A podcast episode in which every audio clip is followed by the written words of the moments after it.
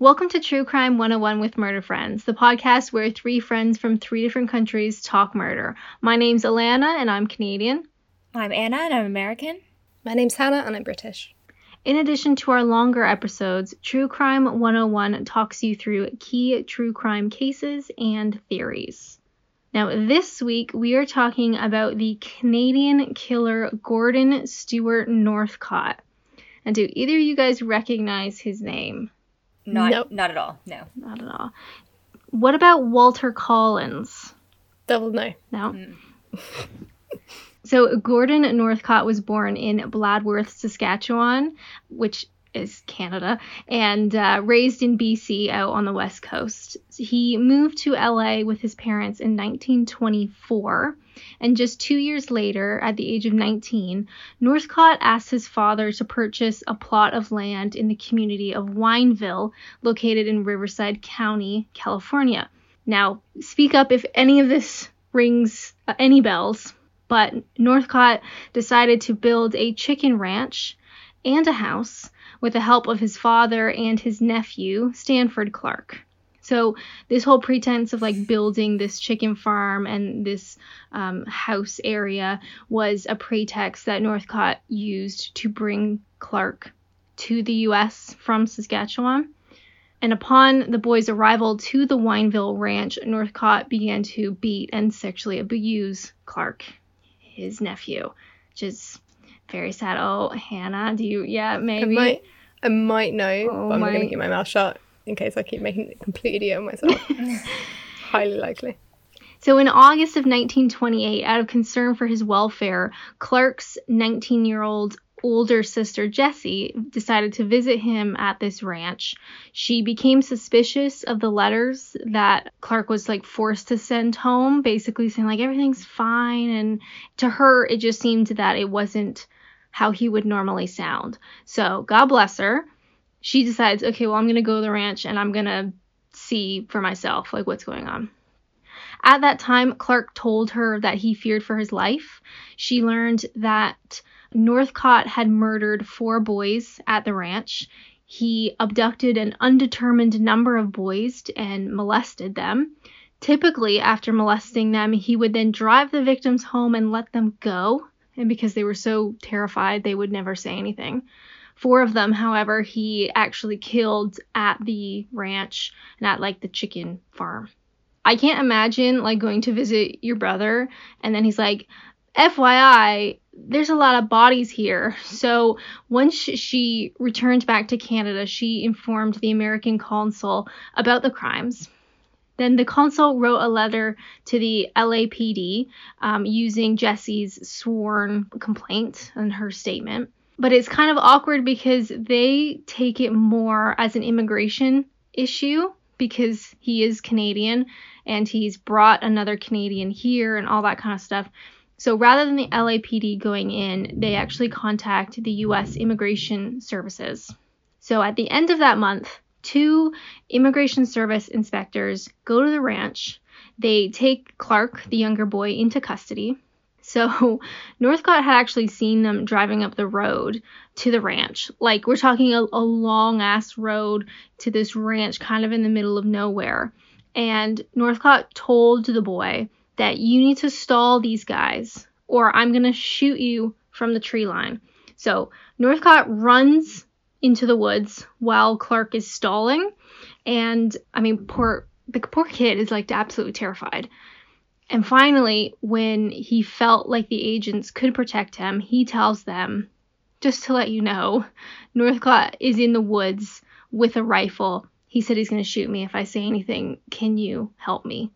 It's terrifying. I know. Jesus Christ. Ooh. the whole story is a is a big time sad story. Um, I'll tell you. Well, I don't want to spoil it yet. We'll we'll get there. So Northcott and his mother Sarah Louise tried to flee to Canada, going back up into the border, but they were arrested in British Columbia just a few weeks after this whole incident. The nephew Clark testified at Sarah Louise's sentencing that Northcott had kidnapped, molested, beaten, and killed young boys. They think three, three young boys, with the help of his mother and himself. He testified about the murder of a fourth young man, a Mexican citizen, after which Northcott had forced Clark to help dispose of the victim's head by burning it in a fire pit. And then it was reported that the headless body was left by the side of the road because they had no other place to put it. And the boys stated that they used quicklime to dispose of the remains and the bodies that were buried on the ranch. But it gets worse. Because, of course, it does. So, authorities found three shallow graves at the ranch exactly where the boy stated they would, would be found. However, these graves did not contain complete bodies, only parts of bodies. During testimony from both the boy Clark and his older sister, it was learned that the bodies had actually been dug up by Northcott and his mother a few weeks after Clark was taken into custody. So I guess at that point, Northcott and his mom were like, this kid's gonna talk. We need to do something about these people that are buried literally outside of our house. So it looks like they had taken the bodies out to a deserted area where they were most likely burned. So complete bodies were never recovered. However, evidence found in the graves on the site consisted of 51 parts of human anatomy. And this evidence enables the authorities to conclude that Walter Collins, two brothers, Winslow brothers, and an unidentified fourth victim had all been murdered. Now, in the story, Clark, the, the, young boy, was not tried for murder because they truly believe he had been a victim. Um, he was terrified. He was sexually abused. He received death threats from Northcott. If he wasn't a willing participant, he would have died. So the boy um, was not tried, which I, I mean, that kid's going to need a lot of therapy. Now, like I said before, the Canadian police arrested Northcott and his mother in September of 1928. Um, they were finally extradited to LA. Now, while they were waiting, the mother confessed to the murders, including that of nine year old Walter Collins. But before being extradited to California, she then retracted her confession, as did Northcott, who had originally confessed to killing more than five boys at this point they just kind of go back and forth confessing not confessing like like mother like son i guess after they had finally arrived to california the mother once again confessed and pleaded guilty to killing walter collins specifically she was not put on trial though upon her guilty plea they sentenced her to life imprisonment sparing her the death penalty because simply she was a woman hashtag feminism Equality. Yeah. Now, during her sentence hearing, she claimed that her son was innocent, and then she made a variety of bizarre claims, saying that he was an illegitimate son of an English nobleman, that she was actually his grandmother, and he was a result of incest, that, like, just going all over the place. But she did try to say that he was innocent and it was just on her. Either way, she serves her sentence and she was paroled after less than 12 years. Just 12 years Ooh. for her involvement in these murders. However many she ended up doing, they don't totally know. But yeah, 12 years. Now, it's speculated that Northcott may have killed as many as 20 boys, but California could not produce evidence to support it. Ultimately, the state only brought an indictment against Northcott for the murders of the underage, unidentified Mexican national. They refer to him as the headless Mexican, which I'm not really That's sure who picked, that, who picked that name. Nuh-uh.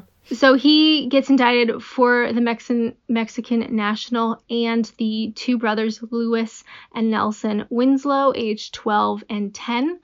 It's implied that he was also involved in another boy's death, Walter Collins, but they, they couldn't prove that one on him. Now, in true serial killer fashion, his trial was all over the place. He insisted on representing himself uh, in court after firing several licensed defense attorneys.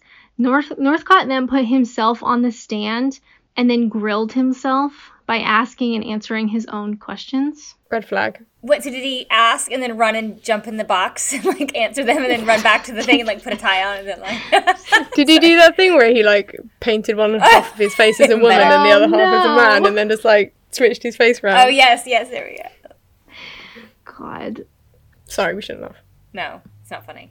The trial lasts 27 days and it ends with him being convicted of the murders. He's sentenced to death and he was hanged in 1930 at San Quentin State Prison. He was 23. That's Yikes. so young. Yeah. Now, the reason that this story, I think, comes up and other pod, you know, podcasts cover it, and you kind of recognize the name, but you're not really sure where. It's because of Walter Collins and the movie The Changeling. I knew it was yeah, You I guys, a feeling yeah? it was yeah. After a while I got it, yeah. So I actually just rewatched the movie and I was like, oh, I like completely forgot about this, and I f- forgot that it's a true crime, and I forgot that he was Canadian.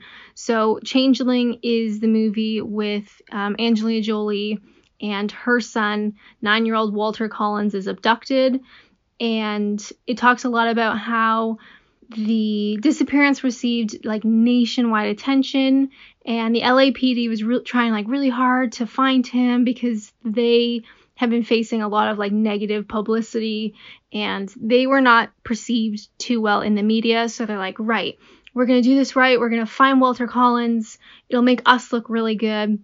So after 5 months after Walter's disappearance uh, a boy claiming to be Walter was found in Illinois, and they had this huge like public reunion. They, and the LAPD, you know, they found the son, they bring him back to the mother, and at the reunion, the mom was like, "This ain't my kid. Like, I don't know where you found this kid. He's not my kid." She was told by the officer in charge of the case, Captain J.J. Jones, to take the boy home to try him out for a couple of weeks. Oh, jeez. What? Oh my lord. So, three weeks later, Christine returns and says, like, this boy is not my son. Like, I don't know what you guys are trying to do. He's not my son. She starts to raise the alarm that they have, you know, the LAPD is now fucked up again. So they admit her to a psychiatric hospital under a code 12, which is a term used to jail or commit someone who is deemed difficult or inconvenient. Oh my dear God, God. then we should all be in a fucking mental I know. institution. Do you know what I mean? Holy crap. Can you imagine? You're like Anna, like Anna. Could you imagine if like Poppy went missing and then they just brought this fucking random girl to your house and be Like- like, "Here's your daughter," and you're like, "Um, don't think so." yeah, this isn't my child. Like you'd know. like of course you would know it's not but also it's not like okay the only thing you could maybe do is like if it was a teeny baby newborn when it dis- when the child disappeared and then i don't know it was like seven. And then you're like uh, okay maybe? But like it wasn't it wasn't a baby. He wasn't a baby when he dis- like disappeared. No, and they even had like the dentist, his dentist came forward and said, This kid's teeth don't match with Walter Collins. Oh, also, by the way, this kid is shorter than Walter Collins when he went away. But then the LAPD's like, Oh, well, he's shorter because he's been through a really stressful traumatic experience and stuff like it's it's absolutely ridiculous and then for her to get admitted to a psychiatric hospital I don't know if you guys know what they would be like in what, like the 1930s, but not very good. Ooh. Yeah, bad. Bad news. That's when they were still like drilling holes in people's fucking heads. and, yeah like, no that was like the worst Doing yeah bad stuff. It's what Yeah. horror films are made of now like Yeah. yeah it's not good it's really bad So hmm. during the mom's incarceration in the hospital, they question this young boy who finally admits to being 12 year old Arthur Hutchins Jr., who is a runaway. When he was at a roadside cafe, some random dude said, Oh, you kind of look like that missing Walter kid. So the kid just decides, I'm just going to impersonate him and I'm going to get to go to Hollywood and it won't be a big deal.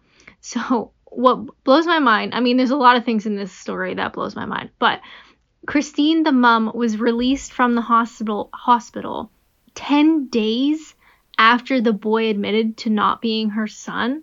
So they just kind of like let her hang out in there for 10 days. oh my good god Ugh.